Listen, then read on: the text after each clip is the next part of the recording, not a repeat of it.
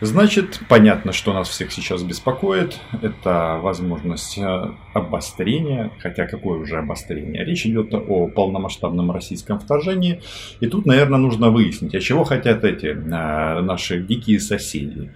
Как мне кажется, у них а, интересы, а, в принципе, неизменны. А, и почему они решили взвинтить ставки? Самое главное, мы же помним, что не так давно Владимир Александрович Зеленский с помощью а, Совета национальной безопасности и обороны, по сути, а, сделал так, что план россиян по будущему Украину, Украины воплотить в жизнь теперь не удастся. Что я имею в виду? Закрыв а, российские каналы в нашей стране, он а, унеможливил, сделал невозможным использовать так называемую гримасу демократии, чтобы развернуть нашу страну в сторону России, ну и, соответственно, выполнить все российские желания. А они, как мы понимаем, стандартны и не меняются с 2014 года. Отказ от НАТО, отказ от ЕС, признание аннексии Крыма, или, если не признание аннексии, то начало поставки воды на оккупированный полуостров и, естественно, а, начало прямого диалога с российскими боевиками а, на Донбассе. Что приведет к тому, что Украина сейчас стала меньше, но она остается Украиной. Мы исходим из того, что она стала меньше временно. А начало вот этого дебильного диалога, который нам толкает Москва, сделает эту страну ну, фактически недееспособной на многие-многие годы. Потому как а, договориться с российскими гауляйтерами невозможно в принципе, по той причине, что а, не для того Москва а, создавала этот проект, не для того погибло так много людей, не для того они издеваются над гражданами Украины, которые а, живут в оккупации уже восьмой год. И, я так понимаю, еще чуть-чуть, и у них начнется комендантский час, который длится уже очень-очень долго. Так, поэтому а, вот это вот бряцание оружия, оно, наверное, а, направлено и для достижения вот этих вот целей, про которые я уже сказал. Ну и, естественно, показать тому же Джозефу Байдену, а, где а, зимуют, чье постсоветское пространство. Короче, Украина наш. Я не знаю, к чему это все приведет. Ну, судя по всему, паниковать опять же не стоит, потому как за эту неделю а, Владимиру Владимировичу объяснили, что лучше своих военных в отпуск не отправлять. Причем я вам хочу сказать, и, наверное, даже завтра или когда будет время сделаю отдельное видео, где а, вот этот тезис о том, что вот Украина нападет, и через два дня появятся отпускники, его транслируют на разных каналах разные люди, и, казалось бы, может быть у них совпадение мыслей, но такой у меня, я делаю такой вывод, что это не совпадение, ну просто они одну методичку прочитали и теперь транслируют ее на либеральных каналах. Причем особо забавно, что это так называемые ястребы говорят, ну и так называемые либералы. Хотя разница здесь очень и очень условная, потому что они все играют в одной кремлевской команде. В случае боевых действий, начала боевых действий, чего они а, потребуют? Ну, опять же, выход на Минск-3 э, с соответствующими выполнениями российских, российских хотелок. Получится у них это? Ну, я сомневаюсь. А, будем исходить в первую очередь и надеяться на наши вооруженные силы, а, потому что это главная основа безопасности, суверенитета и независимости нашей страны. Ну и понятно, военные конфликты, военные союзы никто не отменял. Я вот э, вчера вечером проводил стрим с Марком Фейгином как раз на тему маленькой победоносной войны, как он обозначил тему разговора. Так вот, а, в любом случае, маленькой победоносной у Путина не а, получится. Это, мне кажется, понимают и они.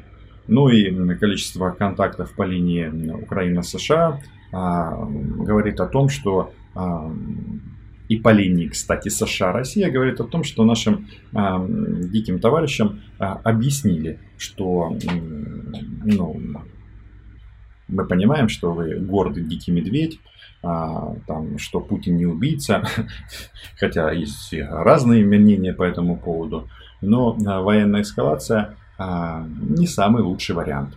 Вот, по-моему, так. Причем, что забавно, вот я смотрю на комментарии, естественно, российские, и тут они все анализируют телефонный разговор, или даже не телефонный разговор, а релиз, который а, вышел а, на сайте посольства и на сайте президента Украины, на сайте посольства США в Украине, о чем же они говорили, наши дорогие президенты. Так вот, а, есть такой прекрасный сенатор Косачев Константин Иосифович, который очень озаботился будущим нашей Украины. Почему-то, как всегда, это было приведено в такую формулу, ну, в общем, как обычно, к территориальным претензиям. И среди прочего он сказал а, такую интересную вещь, что вот этот Байден требует от Украины реформ, которые, кстати, нужны Украине. А, и там речь идет о чем? О судебной реформе, антикоррупционный кейс и, естественно, еще, а, еще реформы а, Конституционного суда. И вот он приходит к такому прекрасному выводу, что это все, конечно, хорошо, но это все ерунда. Не это нужно Украине. И он нам предлагает а, провести интересную форму, а вернуться к гуманитарным вопросам. И а, во главу угла они ставят русский язык, страдания русскоязычных в Украине, потому что вот э, если они будут продолжаться, то а, Украина всегда будет под риском потери своих территорий, а, интересно, про кого же это он говорит? Кто же нам может угрожать потерей территории? Я знаю только одну страну, которая это уже опробировала и сейчас продолжает стучать оружие на границах с нашей страной. Но а, тут а, в чем а, смысл всего этого? На самом-то деле, а, почему они говорят, что вот эти вот структурные реформы не важны или не главные? Потому что если будет в Украине э, справедливая судебная система и работать будут антикоррупционные органы, это приведет автоматически к а, всплеску экономической активности в нашей стране, прихода иностранных инвестиций, как результат росту зарплат и благосостояния граждан Украины. Потому что я всегда говорю, что драматизировать жизни в нашей стране не стоит, что у нас, а, особенно в Киеве, все как бы совсем неплохо, но а, объективно а, в Украине чересчур много бедных людей. И, и это проблема. Это проблема с безопасностью, это проблема с социальным самочувствием. Ну и вообще, а, если что-то, мы же исходим из того, что Украина уже Запад, то такого положения дел а, не должно быть. Так вот, если эти реформы будут проведены, то нельзя будет, а, в том числе русскоязычным регионам, продавать вот эту вот жвачку, которую они продают уже сколько, 30 лет, о том, что вы страдаете а, у, от того, что якобы вас ущемляют а, по языковому признаку, Притом а, все, кто страдает, говорят исключительно на русском языке. И, кстати, насчет вот а, у нас же тут новая тема а, Черные пятницы от Владимира Зеленского. И, среди прочего, там было несколько моментов вчера интересных оглашено. Ну, во-первых, там 10 у нас контрабандистов попали под санкции.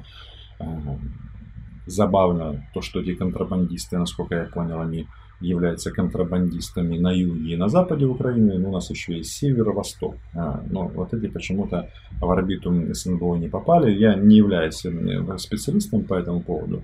Но просто я вам всегда говорил, знаете что, вот а, когда кто-то говорит, что вот в Украине нету денег, там на что-то не хватает, не хватает на танки, не хватает на больницы, не хватает на дороге, все это является ничем иным, как абсолютным триндежом. А Украина просто безумно богатая страна и деньги есть. Просто вопрос, у кого они и а, каким образом оборот этот денег происходит. А, что касается непосредственно решения по поводу санкций против контрабандистов, ну, звучит со стороны как бы неплохо, только мне непонятно, почему у нас этим Совет национальной безопасности и обороны занимается.